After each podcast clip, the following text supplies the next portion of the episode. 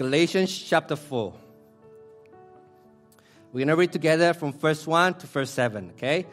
Let's read it loud, okay? Not just, oh, are, but let's try to read it loud and clear and just make, read it with a guts, you know, that's the word. With guts, like loud and clear, okay? Let's do it together in count of three. One, two, three. I mean that the heir, as long as his child, is no different from a slave, though he's the owner of everything but he's under guardians and managers until the debt set by his father. In the same way, we also, when we were children, were enslaved to the elementary principles of the world. But when the fullness of time had come, God sent forth his Son, born of woman, born under the law, to redeem those who were under the law, so that we might receive adoptions as sons. And because you are sons, God has sent the Spirit of His Son into our hearts, crying, Abba, Father. So you are no longer a slave, but a son. And if a son, then an heir through God. Let's pray. Dear Heavenly Father, we thank you for these wonderful, wonderful seven verses that speaks about our primary identity in you. And I just pray tonight, Holy Spirit, that you speak into our heart. You make these verses come alive. Because unless you do that, Lord, unless you come into our heart and open our eyes to be able to see the beauty of adoption, Lord. Everything that we know about the Bible, everything that we know about this doctrine is just an empty knowledge. But when you work through the Word of God, Spirit, when you open our eyes, then we can delight, we can rejoice, and we can just find rest in fact, knowing that no one can change this from us, that we are forever yours. We are your sons. And what a privilege for us to be called your sons. And Holy Spirit, I pray that you do that in the midst of us. I am unable to do this, Lord. I can only speak. But your word has power, Holy Spirit. Your word has the power to transform us. So you pray that you do that. Open our blind eyes to see the glory and the beauty of our adoption. And we ask this in the beloved name of your Son, Jesus Christ, we pray. Amen. You guys may be seated. So, adoption. I like uh, the other words, to make it cooler, I titled it No Longer a Slave, but Son. How many of you used to not like your sibling? How many of you still not like your sibling? Don't raise your hand. okay. Okay. Um, um, I've told this story before. Uh, me and my sisters, right now, today, we are like BFF. We are best friend forever. But there were days, there were days that we were like sworn enemies. Like we pretty much hate one another. Like we fight for whatever reason, right? You, you know, like you have, if you have younger sibling that happen with you, right? You, you fight with them all the time. And when I don't have reason to fight with her, I created one. How many of you know what I'm saying? Like, I give you one example. Like there one time, I wanted to play with my sister. Really do. I, I really enjoy playing with her. But for whatever reason, she does not want to play with me. I, I, I found it weird. Why does not she want to play with such a cute, adorable younger brother, right? But apparently she just not want to play with me. Okay, so what did I do? Of course, I caused trouble for her. So what happened was she was playing with her Barbie. So I sat next to her and I take off all the clothes from the Barbie and I start throwing the Barbie to different direction. And what happened? We fought, right? And then, and then, and then we start fighting. And uh, I don't know how it is in between the fight between you and your sibling, but in a fight between me and my sister, the winners are actually the one who did not cry. The one who cried first is the losers. Okay, that's how, how the fight between me and sister goes. So we fought, we fought, and even though I'm stronger than her, of course I'm a guy, but I always lost. I always lost. Why? Because she has this ultimate weapon. I told you before. Remember what her ultimate weapon? She will stop fighting. She will stare at me, look at me, and she said this wicked, a wicked word. Okay, she says this You are not my brother. You are not dad and mom's biological son. You don't even look like them. Like what happened is my dad and mom found you in, in on top of garbage, garbage dump and they felt sorry for you, so they took you home and adopted you. Okay? My sisters was very wicked. Okay, let me just tell you that. Now, and every time she said that, fight ended. The fight ended. I lost. Okay, I ended up crying so bad, and then not you know after, not long after that, my parents got home, and then my sister would get in trouble because of what she said. Okay, um, here's what I'm telling you this story. if we're not careful, if we're not careful, it's very easy for us to think that adoptive children are somehow second class to biological children. Of course, okay. We know better than that. We're not going to say it with our words. But can we agree that a lot of time in our minds, when we think about adopted children, we think of that children as somehow less than biological children? You with me? Okay, somehow it's the, it's, but let me tell you, okay, I did a research and I found out that this is not true, both experientially and biblically. And of course, okay, I'm not, I have no experience whatsoever being adopted children. I am my parents' biological, biological children. Right? Dad, mom, correct? 100%. Say that. So I'm secure, I'm secure. So I, I have no experience whatsoever about growing up as an adoptive children. So I read a couple of stories of people who actually adopt children, okay? And um, this story by David Platt really hit me. So if you do not know who David Platt is, David Platt is a pastor in Washington. He has four kids, two biological children and two adoptive children, okay? So, and then he listed this question, a list of questions you should not ask to adoptive parents, okay? I'm just going to give you three. First question is this. Question number one that you should not ask to adoptive parents. Do you have any children of your own? David said he will put his arm around the person who asked and say, Buddy, I've got a secret for you. This child is mine. Okay? He is mine. Like, I don't have any children that is not mine. I do not divide my children between one that is biological children and one that is adopted. They are my children. Period. Second question. The second question that you should not ask the adopted parents is have you ever met the children's parents? And David will say, Yeah, of course. Let me introduce you to them. His dad's name is David, and his mom's name is Heather, David's wife. Okay? And what and the person go, Well, you know what I mean. That's not what I mean. And David said, What did you mean? Am I his fake dad? No, I'm his dad. So I am his real parent. Do not ask that to adoptive parents. And the third question is this, and I think this is the rudest one. How much did he cost? How much did he cost?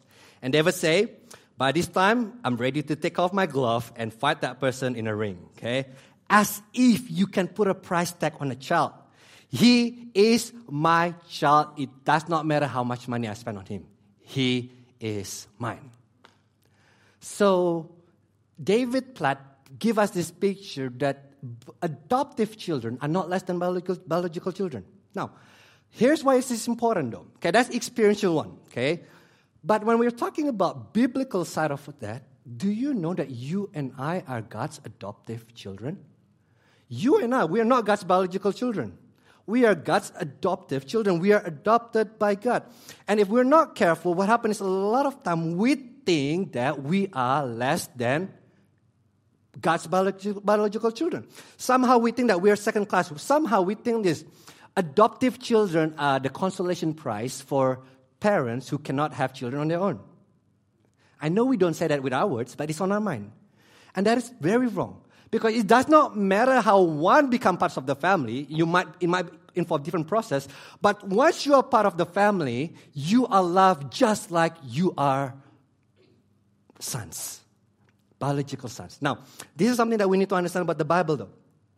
A lot of time when we talk about the Bible, we talk about justification. If you do not know what justification is, it means we are saved by grace through faith alone.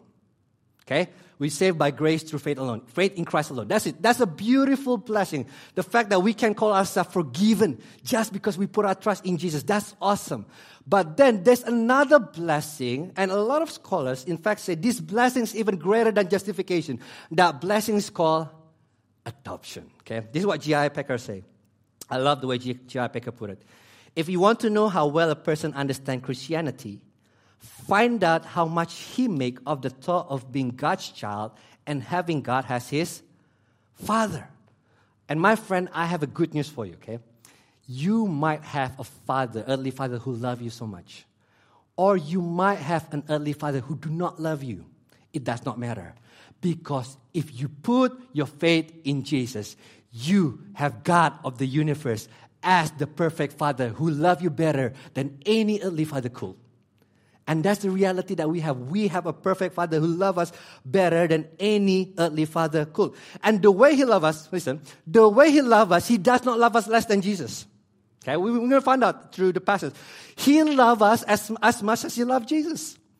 And that's breathtaking. So now when God looks at us, He does not separate this, this, make a distinction between Jesus and us. No, once you are sons of God, He loves you with the love that He loved Jesus. And that's crazy, okay? So we're going to take a look at that. So, three things that I want to talk about tonight, right? Um, I want to talk about the path to adoption, the process of adoption, and the spirit of adoption. The path to adoption, the process of adoption, and the spirit of adoption. Here's my conviction. If you understand that you are sons of God, if you understand that you are children of God, if you understand that God has adopted you, let me tell you, it changes everything about you. It changes everything about how you face life, how you face circumstances in life. It changes everything. It gives you this such amazing security knowing that you are sons of God. You with me? Okay, first one. Let's talk about the path to adoption. In Galatians 4, verse 1 to 3, Paul says this I mean that heir, as long as he's a child, is no different from a slave, though he's the owner of everything. But he's under guardians and managers until the death said by his father.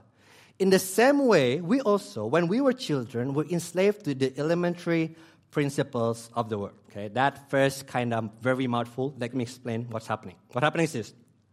Paul begins by saying, There was a time that you and I were enslaved by elementary principles of the world. Now, in the context of Galatians, Paul's actually talking about the law of God. He's talking to the people of Israel. You know, there were times, people of Israel, that you needed the law of God to be your guardian. You needed the law of God to help you grow in godliness. You needed the law of God to direct your path. But then the life, the life under the law of God is like a children who are about to receive the inheritance, but they cannot yet. Okay, let me give you illustration.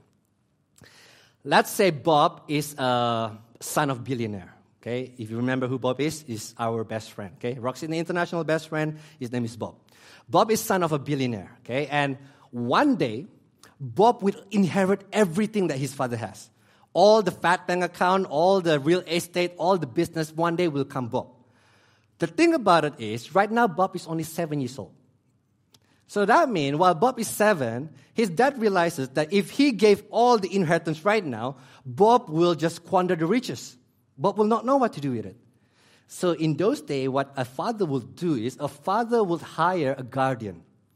And this guardian's job is actually to discipline and prepare the kids to be ready for his future. You with me? So now that, that means this the guardian get to act on behalf of Bob. And not only that, but the guardian also responsible to train and discipline Bob to be the kind of person he dad, his dad wants him to be. Now, this is what's amazing. And Paul says the law of God functions the same way the law of God is actually training you and disciplining you and preparing you for what is to come. Okay? And then in first 3, he says this In the same way, we also, when we were children, were enslaved to the elementary principles of the world. Let me explain what it means. Isaac just graduated from high school. If you do not know, say congratulations to him after the service. Isaac just graduated. But the thing about being gra- graduating from high school and entering university is this you cannot graduate from high school unless you go through elementary school. Can you, can you agree with me? You cannot jump straight. I just want to be a graduate student. You cannot do that. There's a process. So you have to involve yourself in a process. For example, you cannot learn algebra without knowing subtract, uh, addition and subtraction and multiplication. You cannot read English unless you learn the alphabet of English, the ABC of English. The same way work with what happened with me in my Hebrew class. My MC know this really well. Every single week I complain to them, gosh, this subject is ridiculously hard. So I, I complain to them, please pray for me. I'm going to fail my test tomorrow because we have quiz every single Thursday. So I'm like, man, I can't do this. It's too much. I spend so much hour. I can't do it.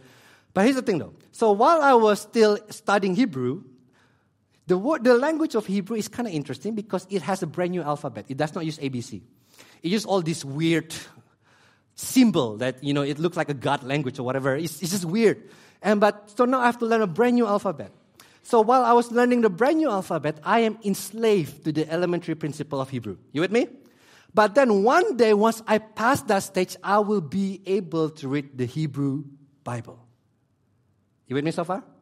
And here's what Paul's argument listen, that is exactly what the law of God does. The law of God is preparing you for what is to come. The law of God is saying this there's something better that is yet to come. But before that, what is better come, the law of God need to do its work in you. And there are three things that the law of God does in us. The three purpose of the law. The first thing that the law of God is the law of God restrain us. Okay? The law of God keep our sinful nature in check through threats of punishment and consequences. Let me repeat that. The law of God keep our sinful nature in check through threat, threats of punishment and consequences. It does not erase the presence of sin in our heart, but it restrains it. Let me give you an example. How many of you, if you're driving, hate speeding camera?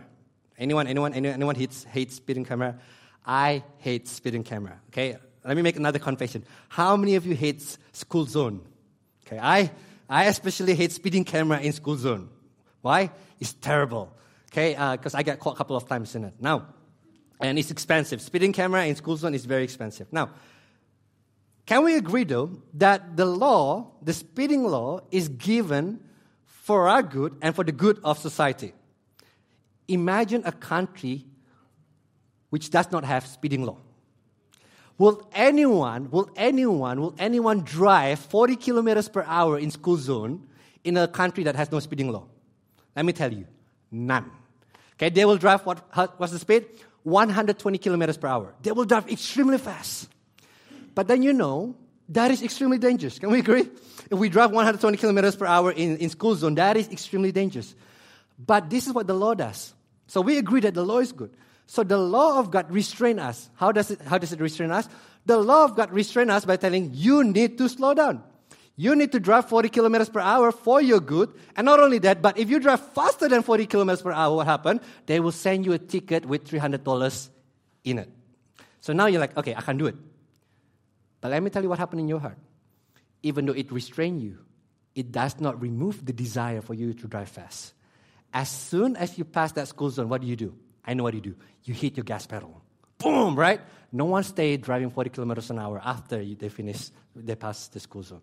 So that's what the law of God does. The law of God restrain you by threat of cons- uh, punishment and consequences. That's the first thing. Okay, gotcha. But the second thing that the law of God does is this. The law of God reveal. The law of God reveal to you God's perfect standard and at the same time reveal our failure to meet those standards. Okay? So the law of God basically says it tells you what to do, but it does not give you the power to do it. The biggest, the easiest example I can give is this thermometer, thermostat. Do you know what a thermostat does? Thermostat tells you the temperature in the room, correct? But thermostat does not have the power to change the temperature in the room. Okay, some of you might not be able to relate with that. Maybe you can relate this with, with this. It's like me weighing myself on the scale every night. Okay?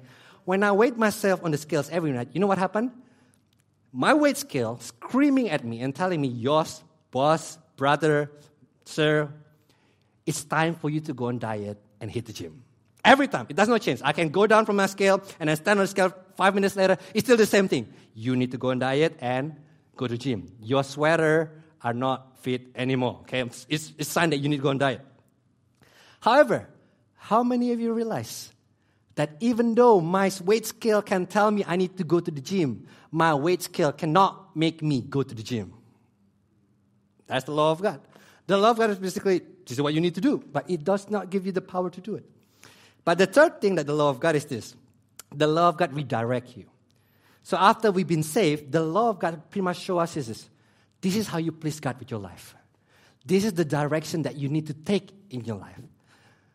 I love the way J.D. Greear put it. J.D. Greear put it this way um, The law of God is like a railroad track.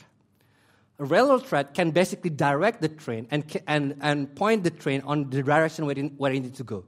But railroad track cannot move the train. You with me? That is the purpose of the law of God. So now, if we can put it together, basically this God's intention for the law is to reveal our sinfulness and drive us to Christ. the law of God prepare us for the gospel. That's the purpose of the law. The law of God prepares us for something better, something better that is to come, and that is the gospel. And the good news for you and me is this you and I no longer to have to wait for something better. That something better has come. That something better has been done to us. Okay? And now we'll jump to the second point, which is the process of adoption. this is what Paul says in verse 4 and verse 5. But when the fullness of time had come, God sent forth his son, born of woman, born under the law, to redeem those who were under the law, so that we might receive adoption as adoption as what? Sons, okay? That word will be very key to us, okay? But let me explain to you first what happened. So, this is what Paul said, okay? So the law does its work to the people of God. The law helped the people of God to realize, realize their sinfulness and their need for a savior. But then Paul says this, but the good news for us is, is I, you, and I no longer have to wait for that good news to come because the gospel has arrived. And I love the way Paul put it. When the fullness of time had come, it simply means this. When Christ come into the world, Christ come at the exact point that he wants to come. He does not come a year too early. He does not come a year too late. No, no, no. He come at the precise, exact moment. And if you know your history, it's very clear. But when the time, at the time when Jesus was born, there are two things that happened. Most of the country, most of the world in those days, they speak the same language. It's called Koine Greek. That's equivalent to speaking English today. And not only that, but we also have Pax Romana. Do you guys know what Pax Romana is? If you study history, you should know. Pax Romana is basically the peace, the law, the peace law that the Roman has um, on, the, on all the countries that they conquered. So basically, the Roman Empire was in space, was in stability, and they created roads. They built roads from one city to another, which enabled people to travel from one city to another safer and easier. So with another, when Jesus come into the world, Jesus come at this exact time where the gospel can spread to all nations. Because most people speak the same language and there is road for the people to travel. And what I love about the Bible is this it's not as if God in heaven was wondering, you know what? I'm not sure when is the right time. Is this the right time? Is it not the right time? Hmm, no, no. But what the Bible gives us is the image is this, that God in His sovereignty was working and brought all the pieces of the puzzle together so that the time come that He sent forth His Son from heaven to earth to redeem those who are under the law so that we might receive adoption as sons. It's not as if God was a passive agent. No, God was actively working in His sovereignty to make it happen. And then, in order the, the adoption to happen, okay, there's a process. Adoption is not easy. Okay, if you talk to people who adopted children, they will tell you it involved a long, long process. And the same thing happened with our adoption. Our adoption is not easy at all, okay? There are qualifications that need to be met in order for us to be adopted. Therefore, qualification. First, says this God sent forth his son. In order to adopt us as son, God cannot send a prophet. God cannot send an angel. God cannot send a heroic human being. God has to send his son. Because only the Son of God can make us sons of God. Okay, that's the first one. So you have to be son of God. It has to be defined. But the second qualification is this. Not only has to be son of God, but the second one, he's born of woman. Because it is human that sins against God, because it is human that rebels against God, only human can redeem human. So, therefore, from these two points, we understand that Jesus is both God and human. Because Jesus is God, he can make us sons of God. Because Jesus is human, he can redeem human. But then the third thing, I love the third point. Not only that, but the third qualification is this Jesus born under the law. Jesus born of a Jewish mother into a Jewish nation and subject to Jewish law. And God's standard of acceptance is one perfection. And that means this in order for us to be accepted by God, someone has to fill all the law perfectly without any blemish. And that is exactly what Jesus did. But what's breathtaking about it is this. Think about it. Jesus is God. He's the one who made the law. So now God who made the law came to us, became to us, and subject himself to his law for us. Can you think about that? So now Will you ever find any God like this? No, no, no. Every religion, the God of every other religion says this. There's a, there's a standard that you need to meet. You have to meet this standard. If you meet this standard, then God will accept you. But Christianity is totally different. Christianity is this. There's a standard, and all of us fail to meet that standard. But God Himself, who made the standard, came to us, became to us, lived that standard for us. So now the gospel does not begin somewhere up there. The gospel begins where you are. God came down to us. And that's breathtaking. But that's not even enough, man. The gospel tells you, the, God, the gospel does not tell you to meet a certain standard in order for you to be accepted by God. But the gospel begins where you are. But what I love about it is the fourth thing. Okay? Now the stage is set. Jesus has all the qualification to adopt us. Jesus is fully righteous. He can redeem the unrighteous. Jesus is human. He can redeem human. Jesus is the Son of God. He can make us the Son of God. But that's not enough. If all that Jesus did is live the perfect life for us, that's not enough. Do you know why? Because you and I owe a debt of sin to God. You and I owe a debt of sin. We are under the penalty of sin. We are under the wrath of God because of our sin. So therefore, for Jesus just to come is not enough. That's why Jesus has this word, redeem us. Jesus have to pay the price for our salvation. Jesus actually have to become cursed. That's why Galatians 3. So put it this way. Verse 13, Christ redeemed us from the curse of the law by becoming a curse for us. For it is written, Cursed is everyone who is hanged on the tree. I love, I love, love this verse. This is what happened. Remember, God came down to us became us, lived the perfect life that we could not. He lived a sinless perfection. But then at the cross, he cried out, My God, Eli, Eli, lema sabachthani. My God, my God, why have you forsaken me? Do you know why Jesus cried that out? Only one time in his life he ever called God the Father, my God. That is at the cross. Only one time in his life he felt abandoned by God. That is at the cross. Do you know why? Because at the cross of Jesus Christ, he became cursed for us. He took the punishment of our sin. He became our curse. He took all the punishment of God. So now here's what's amazing. If you believe in Jesus, here's what's amazing. You're not only forgiven of your sin. Forgiveness from sin is amazing. You're not only free from the slavery of sin, and freedom from slavery of sin is amazing. But Jesus says this I come to do that. I redeem those who are under the law so that you and I might receive adoption as sons. That is the purpose. So Jesus not only come only to forgive us. No, Jesus came so that you and I might be adopted into the family of God. That's massive. That means this. That means, think about it.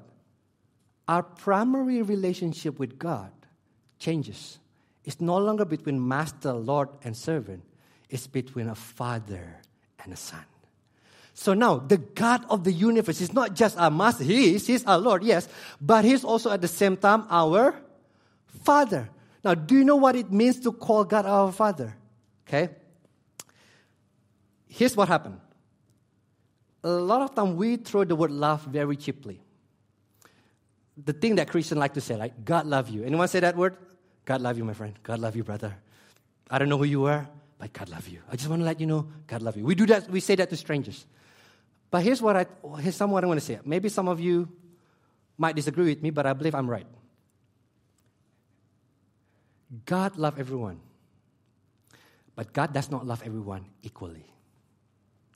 God loves everyone, but God does not love everyone equally. God is the creator of all, but God is not the father of all. God only the father of his children. Okay, the easiest example I can give you is um, I gave you the example before, Pastor Sam. Pastor Sam is the senior pastor of this church, okay? So I am sure, I am sure he loves every single one of you. He might not know your name, but he loves you, okay? He loves you. Pastor Sam loves every single individual of you. But let me tell you, Pastor Sam, even though he loves you, he has special love for me, my sister, and especially his granddaughter. Let me tell you something about Pastor Sam he's willing to give up his life for his granddaughter. Not sure about me, but I'm pretty sure he's willing to give his life for his granddaughter. But here's what I know he's not going to give up his life for you, most likely. Because you're not his children. So, in the same way, you need to understand yes, God is the creator of all, but God is not the father of all. But if you are the son of God, then you need to understand that you have special relationship with God of the universe. He is your father. And I mean, and then in fact, the word itself, okay, the word father, and, and then Paul used this word Abba, okay? Paul used this word, um, the word that we don't oftentimes use, the word father. And it's amazing, okay?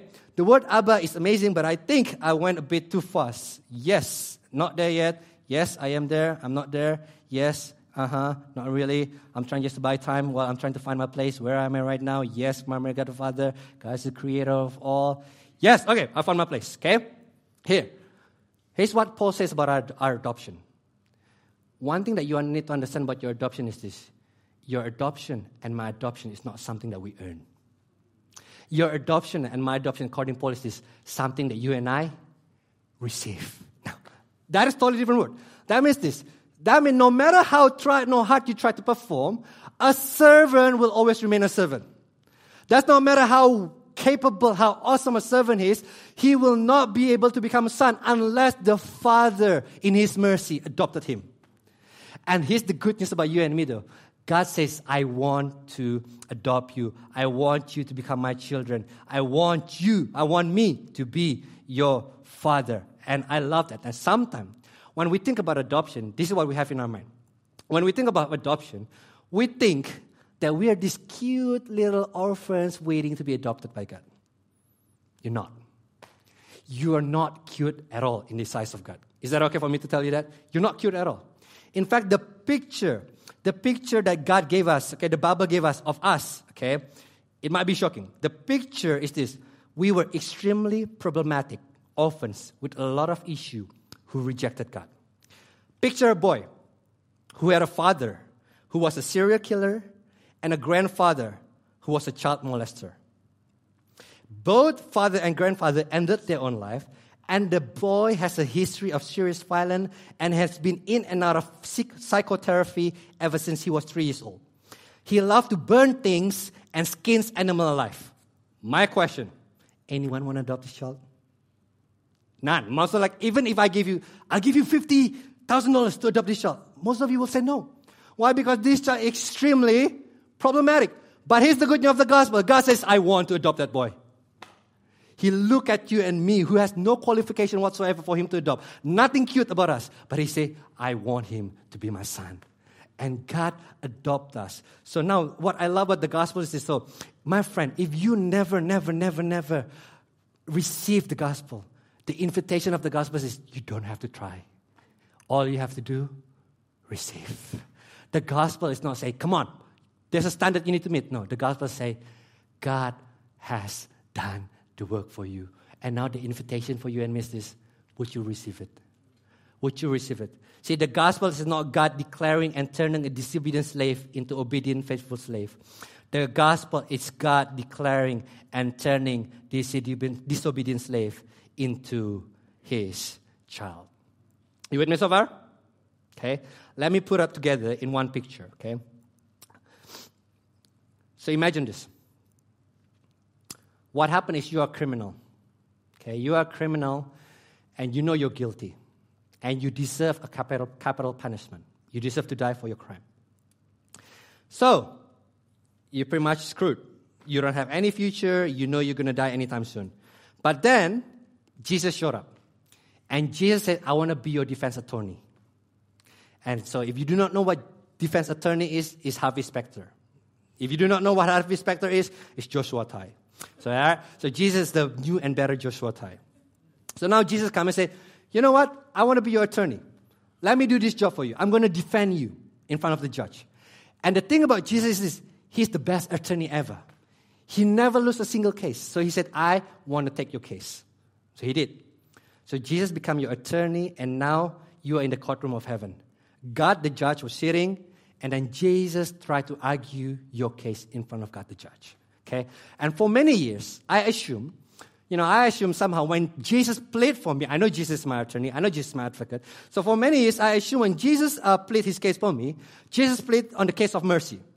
It means like this come on, God, you know, I know Yossi is messed up a lot, man. I know he's, you know, a lot of weaknesses. I get that. But God, come on, seriously, God. Look at him. He's 33 and he's still living with his parents. What a poor guy, right? Like, God, come on, just be nice to him. I think he has potential. Maybe if you give him one more chance, you know, I think he, he might be a good kid. So why don't we let him go this time, you know, just, you know, bail him out on mercy. And God, come on, just do it for me. Please, God, sarangyo. Something like that, right? I, I assume that was what's happening. So Jesus was pleading in front of God the Father on the basis of mercy. But it's not the picture of the, what the Bible gives us. So when Jesus stood in front of God the Father, when he pleads for us, he does not plead on mercy. You know what he pleads on? He pleads on justice. He says this, Father, look at me. I have paid the price for his sin. I have endured every ounce of punishment. I absorbed your wrath against sin. I took it all. That's why I died a horrific death at the cross. That's why I went to Calvary, God. Because why? Because I want to purchase him. Because we want to adopt him. And now, God, I paid the price. And God, because you are righteous, God, because you're just, you cannot demand two payment for the same sin. I paid the price. It's done. God, he's free. And when God the judge hear that, God hears his Thor hammer, Thor hammer, boom, not guilty. How many of you happy if that's happened to you? You deserve to die, and God his hammer, bam, not guilty. I'd be like, yes, thank you, Jesus, awesome. You're the best attorney ever. Forget Josh Dai, you're awesome. But here's what happened. That's not the end of the story. As if that's not good enough, what happened is, is the judge, God the judge, walk up from his seat and start stand up from his seat, start walking towards you, and then he uncuff you from your handcuff. He look at you in the eye and he says this: From this moment, you're going home with me. You are my son. That is the gospel, my friend. The gospel is not only forgiveness of sin. The gospel says is there's God of the universe who wants to adopt you as his son. That's why Paul says is that's why. Okay? That's why now you and I can have the confidence that no matter what, you and I are legally God's sons. Okay? Legally God's son. Nothing can take that away from you. Because Jesus has paid the price once and for all. No one can shut for you. You with me so far? But as if that's not good enough, I'm like, man, that is freaking good. But then Paul goes another length. And this is what I love about Paul. He said, whenever you think that's already awesome enough, Paul will say, that's not it. God still have another thing in mind for you. The spirit of adoption. Verse 6 and verse 7. And because you are son, God has sent the spirit of his son into our heart, crying, Abba, Father. So you are no longer a slave, but a son and if a son, then an heir through God. Okay, stick with me. These two verses are extremely beautiful. This is what happened. In verse 4 and 5, Paul is dealing with our legal status as a son. He's saying that Jesus has purchased you and adopted you legally. So your status as son is legal. It's, it's not as if God, you know, played trick and then somehow adopted you illegally. No, no. You're legally sons of God. You with me? But then in verse 6 and 7, Paul will not talk about our legal status as a son, but Paul will talk about our experience as a son. Because as a son, we need both legal status and experience, facts and feeling. Because all, if all you have is feeling, how do you know it's true? But if all you have is facts, how do you know that God really loves you? You with me? We, as a son, we need both to know facts and feeling that God has legally adopted me and God God really loved me. And this is what Paul said. That's why. Okay, that's why Paul used this word. I love this word. This very particular word, Abba. He says this After God legally adopted you as sons, this is what happened. God sent the Spirit of Jesus into our heart, crying from our heart, what? Abba, Father. Now, let me tell you what is amazing about the word Abba, okay? If you do not know, the word Abba is a Jewish, an Aramaic word but, uh, that means father. Here's what's amazing. For many years, for thousands of years, the Jews have such a high reverence of God that they do not want even to pronounce God's name falsely. They, they have such high reverence of God that in fact they do not want to pronounce God's name. So now, and then so they, they hold God in such high reverence. He's amazing, he's, he's holy, so we cannot be near him. And then somehow a person came up to earth and then he started calling God of the universe what? Our Father. And he told his disciples, from this moment, every time you talk to God, I want you to refer him ours as our Father. And that's what the meaning of the word Abba. And here's what I love. That means this. When Jesus sent his spirit into our heart, the spirit of God not only give us a new relationship with God, but the spirit of God give us a new relationship with God that we are as close, as intimate as God the Father is with Jesus. So the love that God the Father has for Jesus is the love that God the Father has for us. Because the Spirit of Jesus is inside of us crying out to God, You are my Father. So when God look at you, He not only love you, yeah, right, I don't have any choice, I'm already, I already adopt you, so I have to love you. No, no, no. When He look at you, He said, The way I love my son Jesus is the way I love you. I love you eternally, infinitely. That's how I love Jesus. That's how Jesus, that's how God loves us. If Jesus make us legally son, the Spirit make us feel like sons. If Jesus make us legally son, the Spirit of Christ make us feel like son.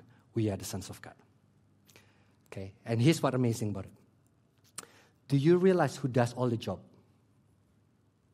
It's not us. The, our adoption from beginning to the end is the work of triune God. It's God the Father who planned your adoption from before the foundation of the world. It is God the Son who accomplished and com- sorry, who completes your adoption on earth, and it is God the Spirit who accomplished your adoption in your heart. So from the beginning to the end, it is not you who pursue God, but it is God who pursue you. It is God who said, I want you to be my children. I want you to be my son. I want you. Not you. You never want God. God wants you. That is the good news of the gospel. So, and then Paul concludes in verse 7. He says this So you are no longer a slave, but a son. But if a son, then an heir through God. If this is true, listen, Paul says, you're no longer a slave, you're a son. There are so many differences between slave and son, but let me give you just the biggest difference between slave and son. A slave always care about their performance. A slave always motivated by fear, because a slave think this way: if I messed up, my master will hate me. If I do good, my master will accept me. That's a slave. But now Paul says is, you're not a slave, but you're a son. When a son talk to his father, when a son have a relationship with his father, listen, the son know, even though he might messed up, the father will be there to clean up the mess with him. So we have this relationship, a brand new relationship, brand new confidence, knowing that God of the universe is our Father. So if somehow we still think that we are not worthy to come near to God because of our sin, or if we still somehow we need to pay back for the things that we do wrong, we have yet to understand what it means to be son of God because you have an open access, a relationship with God because you're son. Let me give you one illustration to illustrate this. This is very beautiful. But Alexander the Great. You guys know who Alexander the Great is? Okay? Alexander the Great, okay? This is a very, very fascinating story. I don't know if it's true or not. I hope it's true, but it's a very good story. So what happened is this. Uh, one day, uh, one of Alexander the Great generals come up to Alexander and say, um, commander, great general. I need money. My daughter's about to get married, and I need money to marry her off. Okay? So Alexander, like, oh, of course, you're my general. How much money do you need? Okay? So, and then the general asked for a large sum of money. We do not know how much, but we know it's a large sum of money. A large sum of money. Okay, let's say in our context, say $100 million. Now, Everyone in the room is shocked. Everyone's like, everybody waiting. What will Alexander the Great say? Okay, some of you, some of them will be like, he's gonna die. Alexander the Great gonna kill him because he's asking for large sums of money. But do you know what happened? Alexander laughed. Like, And everybody's like, why? Why? Why? Why? Why is he loving? Why is he loving? And then this is what Alexander say. I love what Alexander say. Okay, you want that much money? Sure.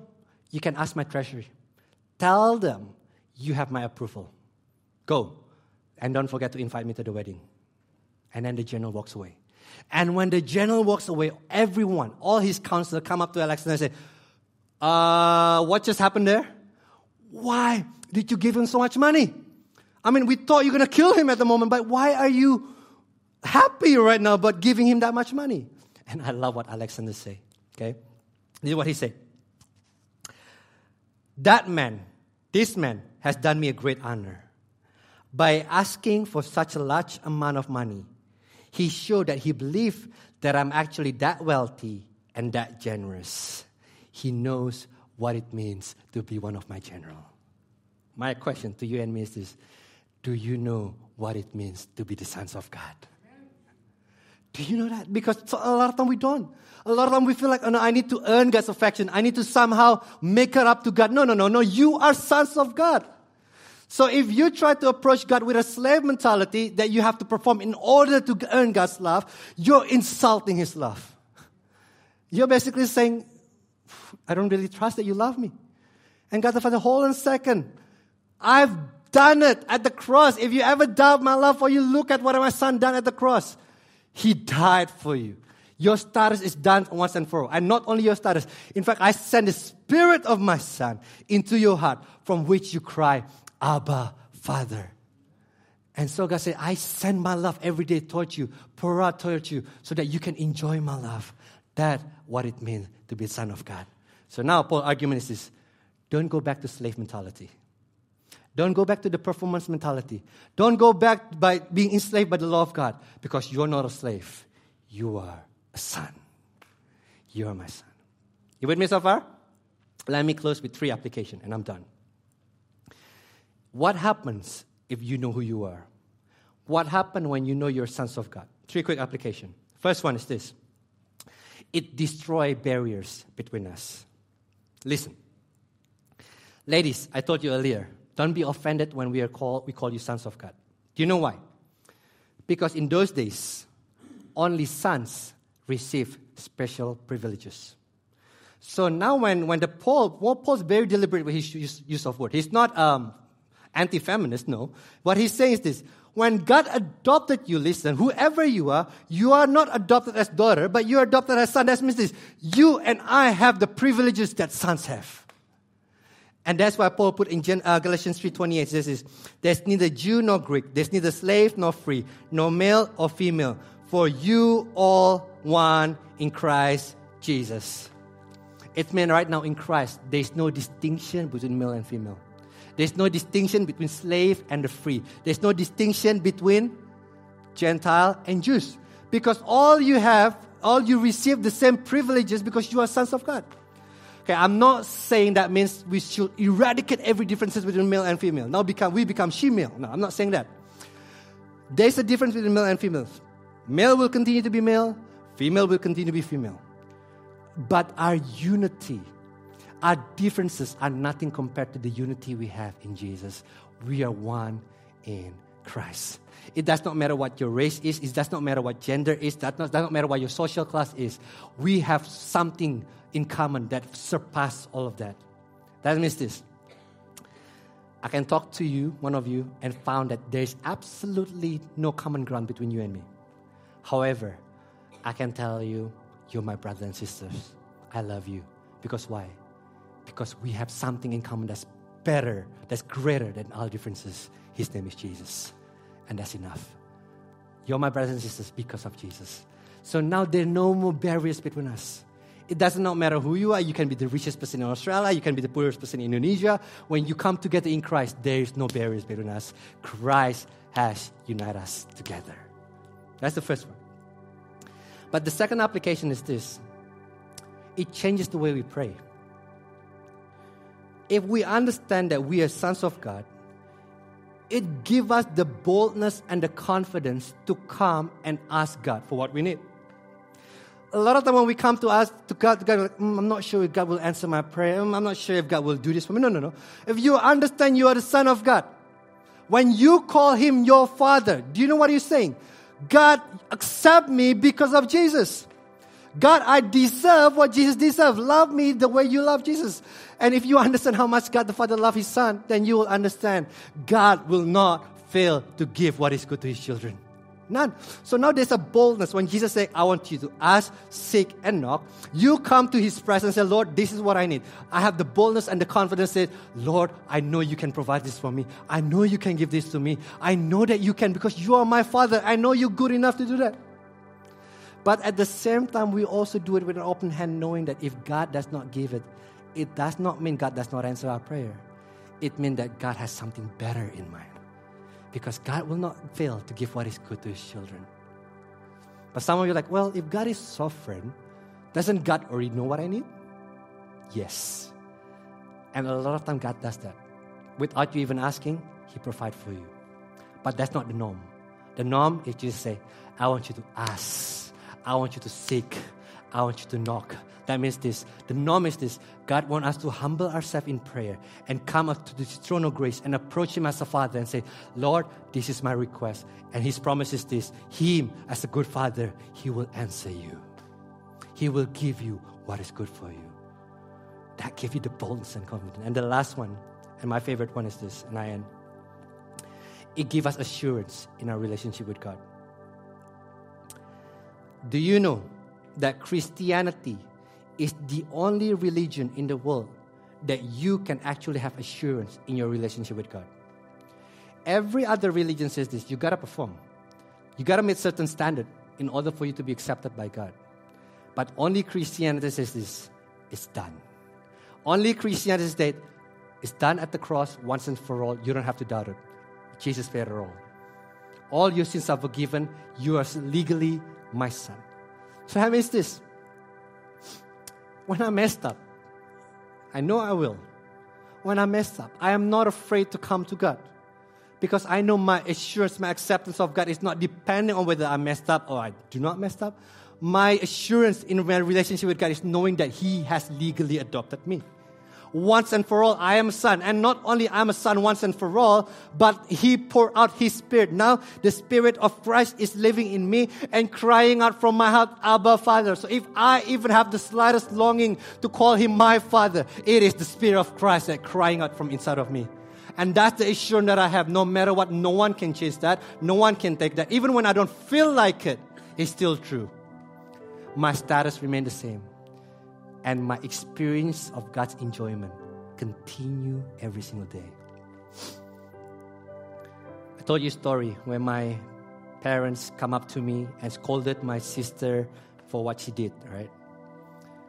But here's what I did not tell you. After they scolded my sister, they will take me aside. They will kiss me, embrace me, look at me in the eyes, and say, Yes, you are our son. We love you and we want you. And at that very moment, all the wickedness, evilness of the thing that my sisters tell me disappear because I found assurance knowing that my Father is for me. That is what the Spirit of Christ does inside of you. Yes, you are legally adopted at the cross of Jesus Christ once and for all. But then the Spirit of God come inside of you and say, I'm going to let you experience that daily. I want to experience you experience the love and the enjoyment and the delight of your adoption daily. God does not want you just to know that you're a son. God wants you to enjoy being sons. How much He loves us, church. That is our adoptions. You and I are sons of God. If that is true, what is it for us to be afraid in life? We have absolutely no reason. Absolutely none. He is our Father, and He will not fail to be with us to the end. Let's pray.